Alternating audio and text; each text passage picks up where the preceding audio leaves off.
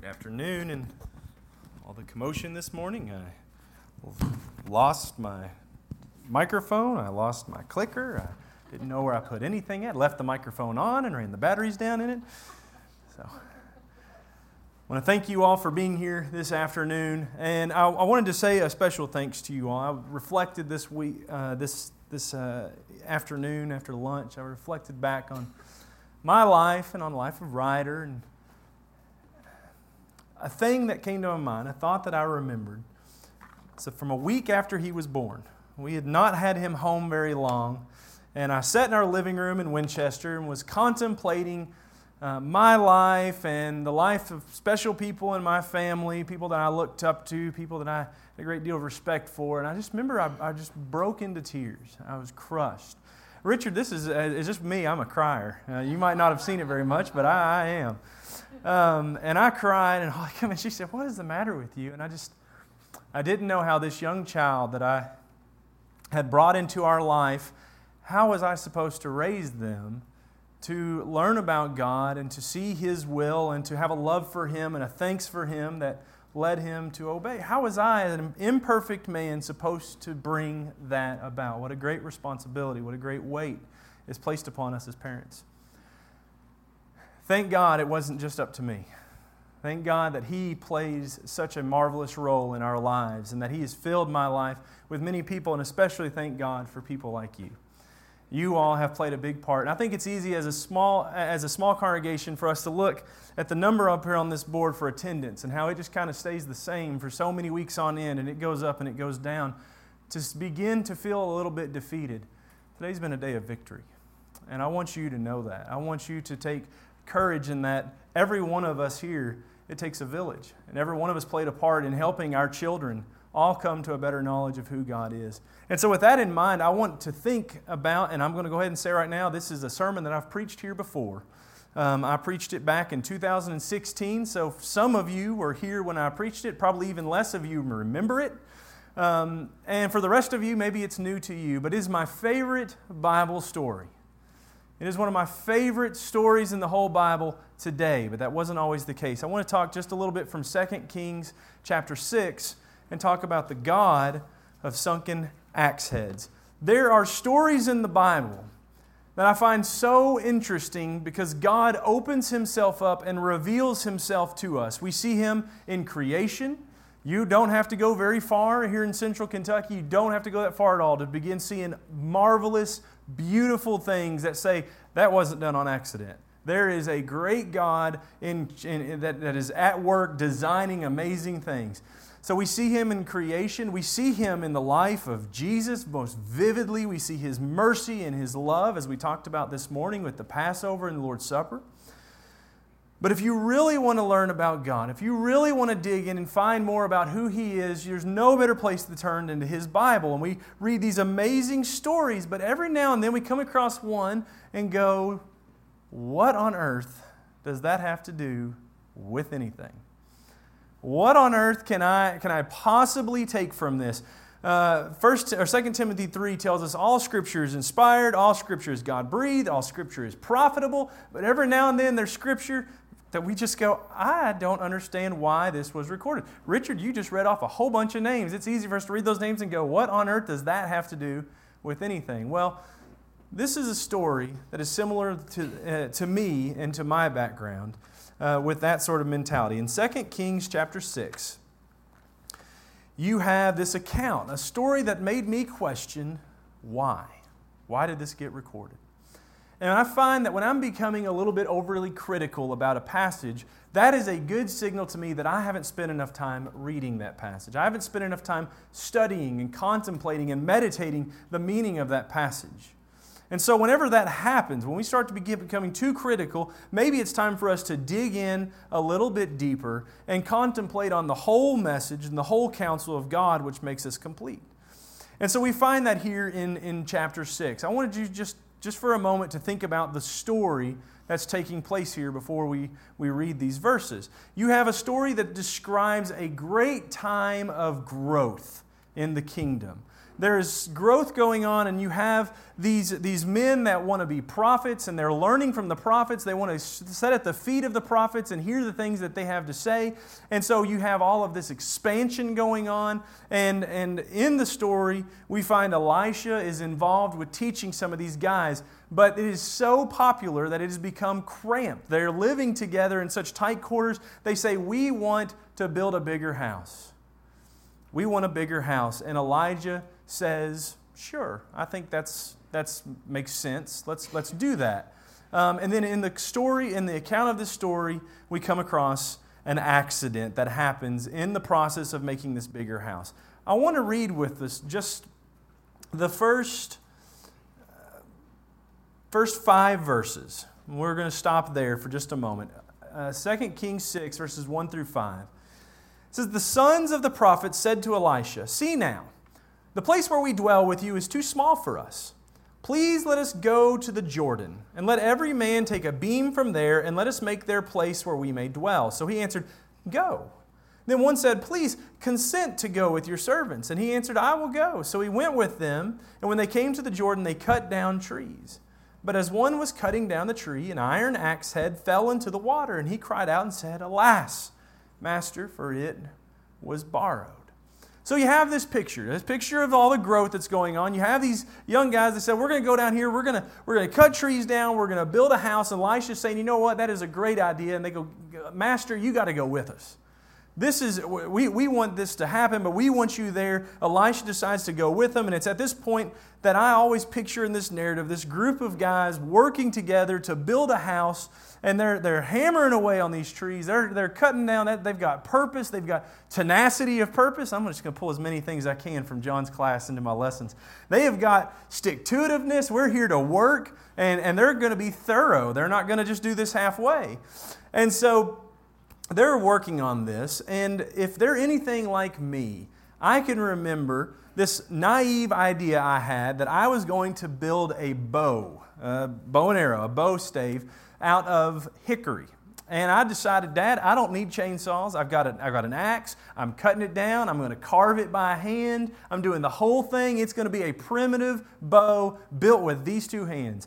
And so we go up to the farm, and I'm going, All right, Somebody tell me what a hickory tree looks like. I don't even have a clue what I'm looking for. And he, he kind of gets me pointing in the right direction, and I say, oh, no, no, that tree's too big. And so we look and we look and finally find this tree that's maybe about that big around. It wasn't that, that large. And I thought, that's the tree that I can start with. And I remember in my mind, I've sharpened my axe. It had double, it was a double axe head. So it's like this thing, I mean, I'm going to put the force behind it, and I'm sure just with a couple blows, that tree's coming down. And about an hour later, with blisters covering my hands, I am just about ready to say, Dad, get the chainsaw.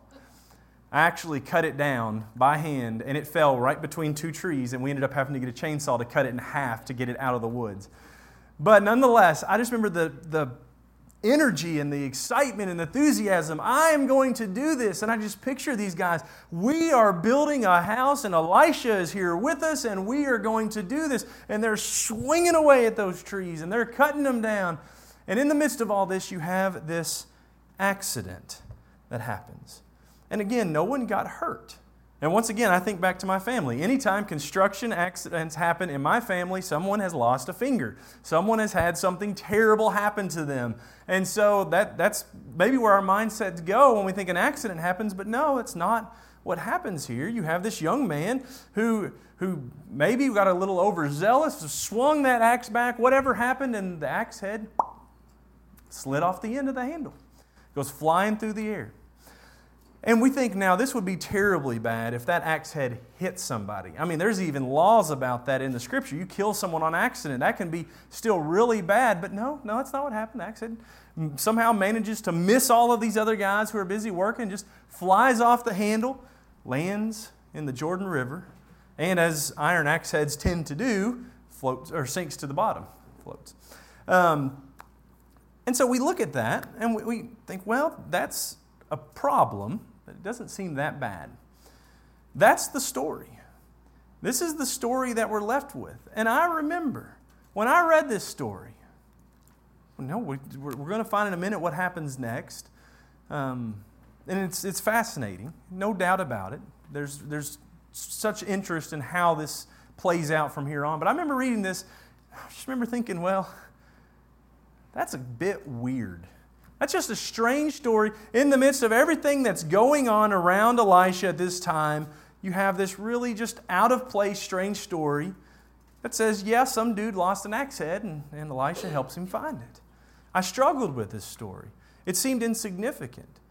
It's because I love to read about amazing, miraculous things. In John chapter 20, John, excuse me, John chapter 20 and verse 30, John records that there was a lot of things that Jesus did that he did that didn't get recorded.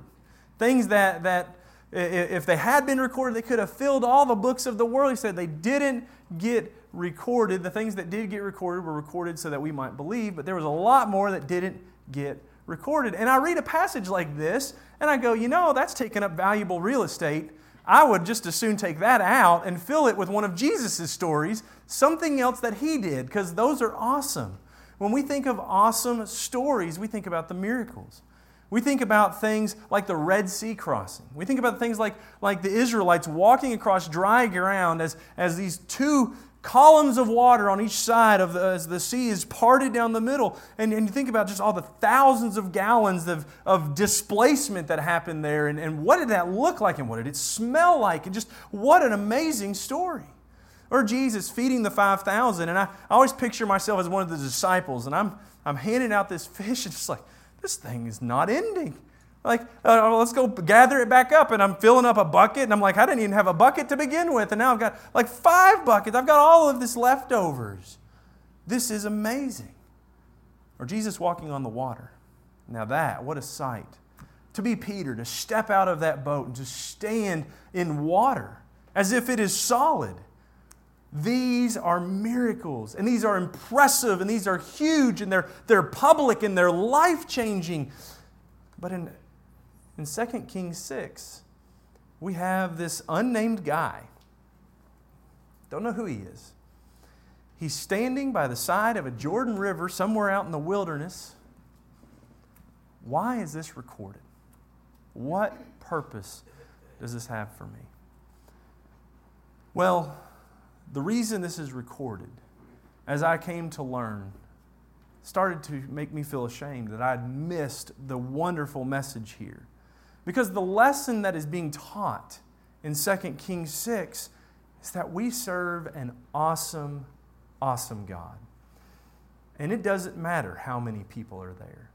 And it doesn't matter how important you are. And it doesn't matter how wise or how old or how strong. We serve an awesome God. And so I, I want to read this passage again, but, but as we or, or go through this passage again, I want us to think and contemplate a little bit more about this passage. But as we do it, I want us to think about some of the things that are happening here. Um, before we do that,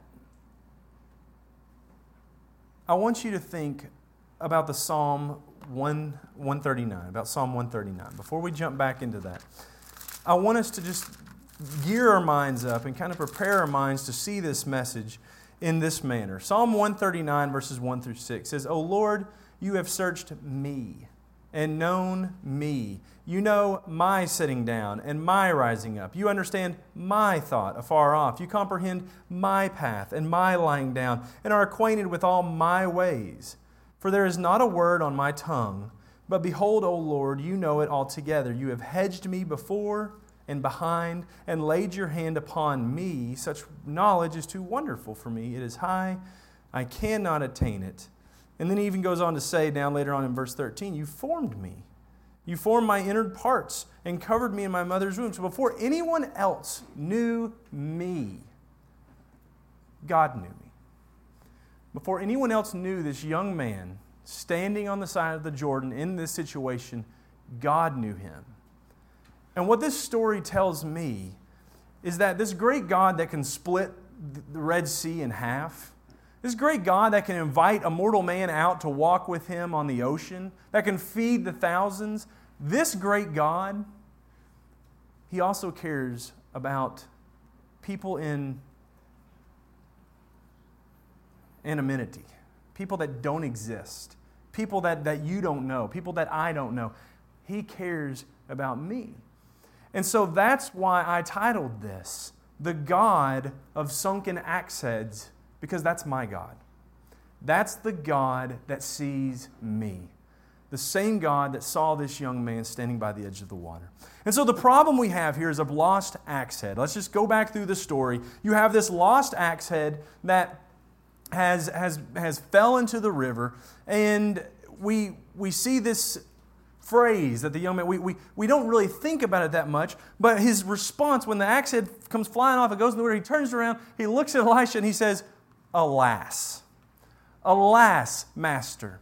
So we don't maybe think too much about that word. We know that we find it throughout the scripture. It just seems like a really old word that, that, that means, oh no. And essentially, that's the Greek word is aha, and it is kind of where we get the idea of oh no. But when the Hebrew word is spoken, alas, it, re- it references a time of great fear and a time of great pain. Now, one of the best places to see this is back over in Judges chapter 6. In Judges chapter 6 and verse 22, I want us to think about what the, the context is here. You have Gideon, who's kind of this, this I mean, he's going to turn into this kind of hero for the Israelites and of the judges, but right now he's hiding, he's threshing, uh, he's, he's in a threshing room floor, he's, he's, he's getting his uh, or he, excuse me, he's not in threshing room floor. He is in a, a um, wine press threshing, threshing wheat. And, and he's doing this because he's afraid of the enemies around him. And at this time, God comes to him in a time of despair, in a time of fear. He comes to him and he says, You're going to be a mighty fighter. You're going to be a warrior for me. I'm going to use you. And over and over again, he says, I don't think so. You got the wrong guy. Uh, give, me a, give me a sign. Help me to, to see. But finally, in verse 22, Gideon gets it. He realizes what's going on. Now, Gideon perceived that he, the person he's been speaking to, was the angel of the Lord. Now, that's kind of a big deal in Scripture. Mankind, every time they come to the realization, I'm talking to God, I'm talking to one of his angels, it fills them with fear. They fall on their face, they, they are afraid that they're going to be struck dead. This is kind of, I mean, as good as it is, it's terrible news at the same time. And so he says, Alas, O Lord God, for I have seen the angel of the Lord face to face. And notice what the angel says back to him. The Lord said to him, Peace be with you. Do not fear. You shall not die. That's his mindset. When he uses that word alas, yes, we would might just say it's oh no, but it's like the mother of all oh no's. Like this is as bad as it gets. I'm speaking to an angel of the Lord, I'm going to die.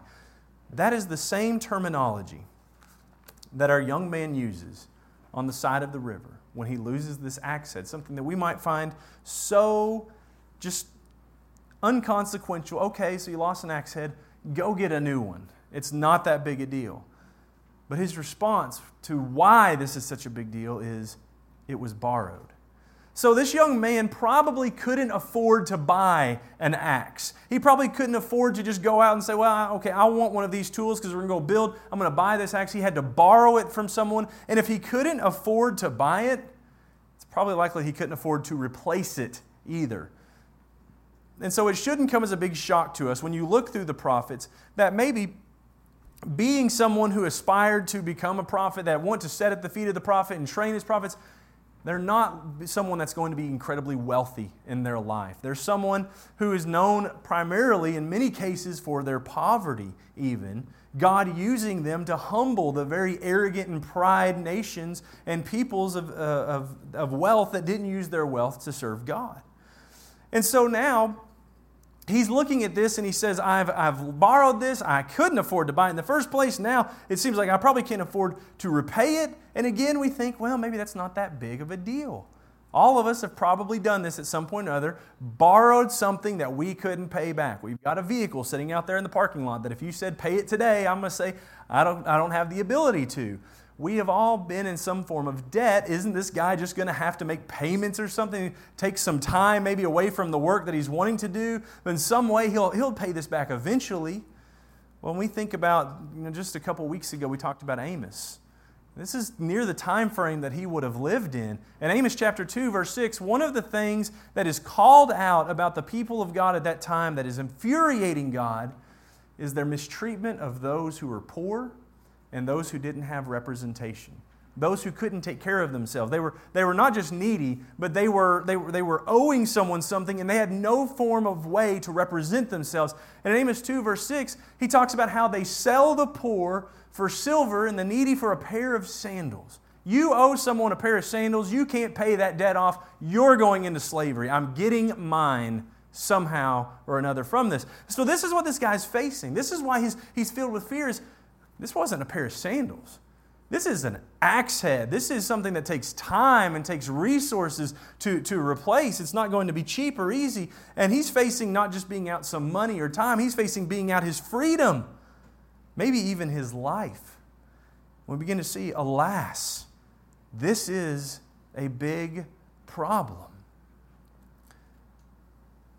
But then we also see that the story doesn't end there. Read with me verses 6 through 7. So the man of God said, where did it fall? And he showed him the place, so he cut off a stick and threw it in there, and he made the iron float. And therefore he said, Pick it up for yourself. So he reached out his hand and took it. This is the response of God to a man with a problem that might seem insignificant to us, but it is a very real problem to him. And God takes time to respond we see God and his intervention here shows that God sees our problems. God cares about our problems as well. Working through Elisha, he brings the axe head back to the surface. The young man's able to retrieve it. The axe is saved. The young man is saved. But I want you to know this isn't the only place we see this picture of God in Scripture. If you'll flip over to the book of Mark for a minute, Jesus is shown throughout the book of Mark as we've been studying through this uh, for the past couple of months, we've seen that he is very aware of the problems around him. He sees the problems of people's hearts, he sees the problems of people's health, he sees the problems of people's fears. He is constantly showing that he's, he is in tune and in touch with that. Jesus' miracles oftentimes focus on some of the problems that people are having. And there's some things that I want us to show how Jesus shows God's care as well. Jesus shows that God cares in his teaching. Jesus would take time to teach great multitudes of people. He would, he would have these vast numbers so big he'd have to go up on a mountain or out into the water on a boat so everybody could hear. And, and you think, well, this is a great teacher. But this great teacher also would take moments to go to an individual, such as Nicodemus. Nicodemus, who came to him secret and said, I'm not above that. To have an individual come to me and to have a one on one discussion with him, a close, intimate discussion with him. When he fed, he fed the 5,000 on one occasion. He fed the 4,000 on another. And again, we look at that and think, that's amazing. But what I find is even more amazing than that is the breakfast he fixed for the disciples that deserted him at his death. For even the one that denied him over and over and over again. And in John chapter 21, we see this, this small breakfast that Jesus has made by the sea as he gathers them to him. And I think there about the lessons that are learned. I think about how heartbroken Peter must have been that, uh, of the things he's done. And he's, he's almost seems like he just, I was like, I just want to get back to my life. I just can't bear to think about this. And Jesus is showing, look, I, I see you. I see you. You're not insignificant to me. You're not, I'm not blind to you. And he even does things for him like that. I'm reminded of some of the prayers of the Old Testament. Sometimes you would see the whole congregation of Israel praying together and, and mourning together, such as in the books of Nehemiah. But also, you hear a prayer of a single man, not even that good of a man, kind of a wicked, scummy man in the belly of a fish. But God hears that prayer. God sees. God sees people that don't even belong in his covenant, like the Ninevites, and, and, and he listens to them and he is willing to see when they turn from their way to hold back destruction. But you know what? I also think of other prayers, like in 1 Samuel 1. I think of the prayer of Hannah, the prayer of that woman who prayed like no one else was watching, woman who mixed her prayers with her tears. And yet God heard that prayer too. Or oftentimes we love to sing that song about Zacchaeus. Zacchaeus was a wee little man. A wee little man was he that Jesus still saw. He wasn't blind to him either, someone even of short stature. Jesus still sees you. You I stick out like a sore thumb everywhere I go. Of course, God can see me. No, God sees everyone. Even the people that are having to climb a tree so that they can somehow get a glimpse of this Savior. As Jesus walks by, he says, Zacchaeus, I want to go to your house. I want to be in your life. These people are likely thinking, Who am I? I'm all alone. No one knows about my problems. No one sees what I see. No one cares for the things that are going on in my life. And in Mark chapter 6, that's where I want to think about just for a moment. I can imagine that's how Jesus' disciples felt as they were on that boat being rocked by the waves on the Sea of Galilee. in Matthew's account, he records that the boat was so battered and so, so beat around.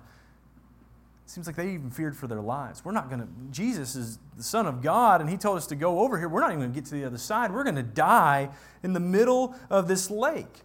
But I want us to read what Mark adds to it in Mark chapter 6. Starting in verse 45, it says, Immediately he made his disciples get into the boat and go to, uh, before him to the other side of Bethsaida. And while he sent the multitude away, and when he had sent them away, he departed to the mountain to pray. Now, when evening came, the boat was in the middle of the sea, and he was alone on the land. How far they must have felt from Jesus.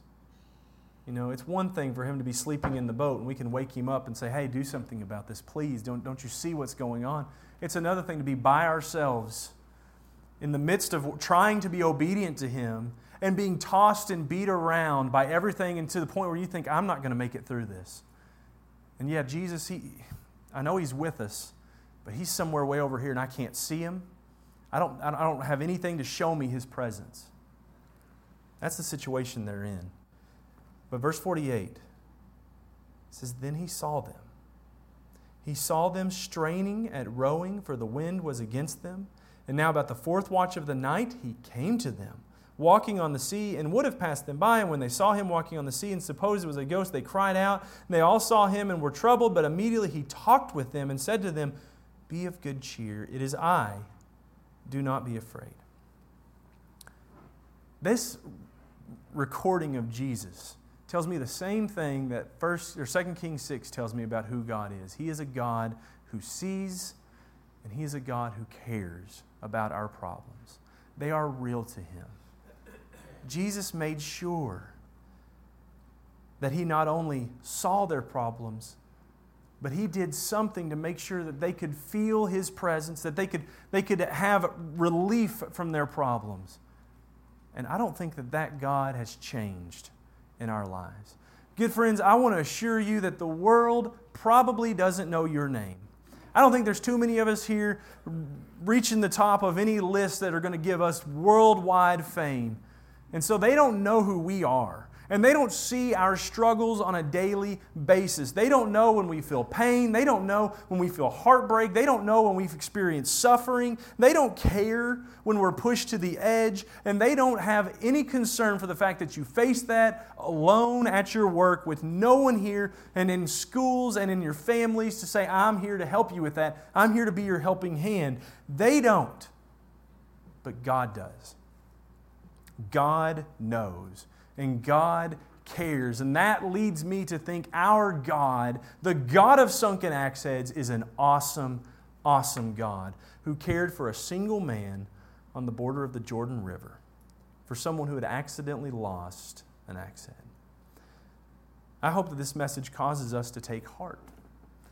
Because the God who sees even the small things of life, the God who sees the, the sparrows and the lilies of the field, he cares for those things. How much more so would He care for those that are created in His image? He knows us. He cares for us so much that He sent His Son for us. And that's where I want us to kind of end this thought with. At some point in our life, every single one of us was just like that axe head. Maybe some of us still are. We were floating or sinking down to the bottom of some dirty, muddy river. In Romans 6, verse 23, it tells us the wages of sin is death. We had a life that was buried in the mud, and that meant we had a debt that we couldn't pay back. We couldn't afford it to begin with. We can't pay it now. We had no way to repay that. And at a time when we had no hope, God saw us. And God had compassion. And God stepped into his creation. And God did something about that. He stepped in to pay the price that we couldn't pay. That's the awesome God that we serve. That's the God of sunken axe, hand, axe heads. And what He does is He sees us and He cares for us and He loves us and He calls us to love Him back. In John 14, verse 15, Jesus said, If you love me, won't you just keep my commandments? You have just an opportunity, in just a moment, you have an opportunity to, to look at your own lives and to, to contemplate on those things and take the opportunity to do just that, to keep His commandments. But before you do that, I want to think about that axe head one last time as it's buried down in the mud in the muck of the Jordan River. The power of God picks it up from the bottom of the river. The power of God raises it out of its watery grave. And today, our lives are dirty and our lives are stained with sin because the power of God, though, we can be raised up because the power of God, we can be made clean. And I want us to realize the power wasn't in the water. There was nothing special about the Jordan River. There's nothing special about it at all. And in fact, nothing happened. The thing was going to stay down there until all of a sudden Elisha threw in a stick, a piece of wood. Now, in Mark 16 16, we are commanded, He that believeth and is baptized shall be saved. We are commanded to believe that Jesus Christ is the Son of God. We are commanded to obey Him, submit to Him in obedience through baptism. But the water isn't what saves us. The water of baptism isn't what saves us. Just like in our example, it was the power of God that worked on a piece of wood, a cross which the very Son of God sacrificed his life on. But there was one last command that was given to this young man. The stick is thrown in, the power of God raises the axe head to the surface. Happy day. But the last commandment was go get it. Reach in and grab it. This evening, I hope that we will think about what we must do to take hold, to reach in and grab what God has done for us. That doesn't make us earning anything, it makes us begging for God's blessings in our life. When we repent and turn from our life of sin, when we walk each day in a way that confesses to the world Jesus who died and rose again, He's not just my Savior, He's my Lord. And when we are baptized for the forgiveness of our sins, we are turning to Him saying, I was in a world of hurt with no hope. But through the power of God, I can be made whole, I can be made well, I can be made complete with Him. If you would do that today and focus your life on being faithful unto death, Jesus promises to receive, receive your crown of life. And if we can help you with that this afternoon, won't you be let, let that be known? Come forward as we stand and as we sing.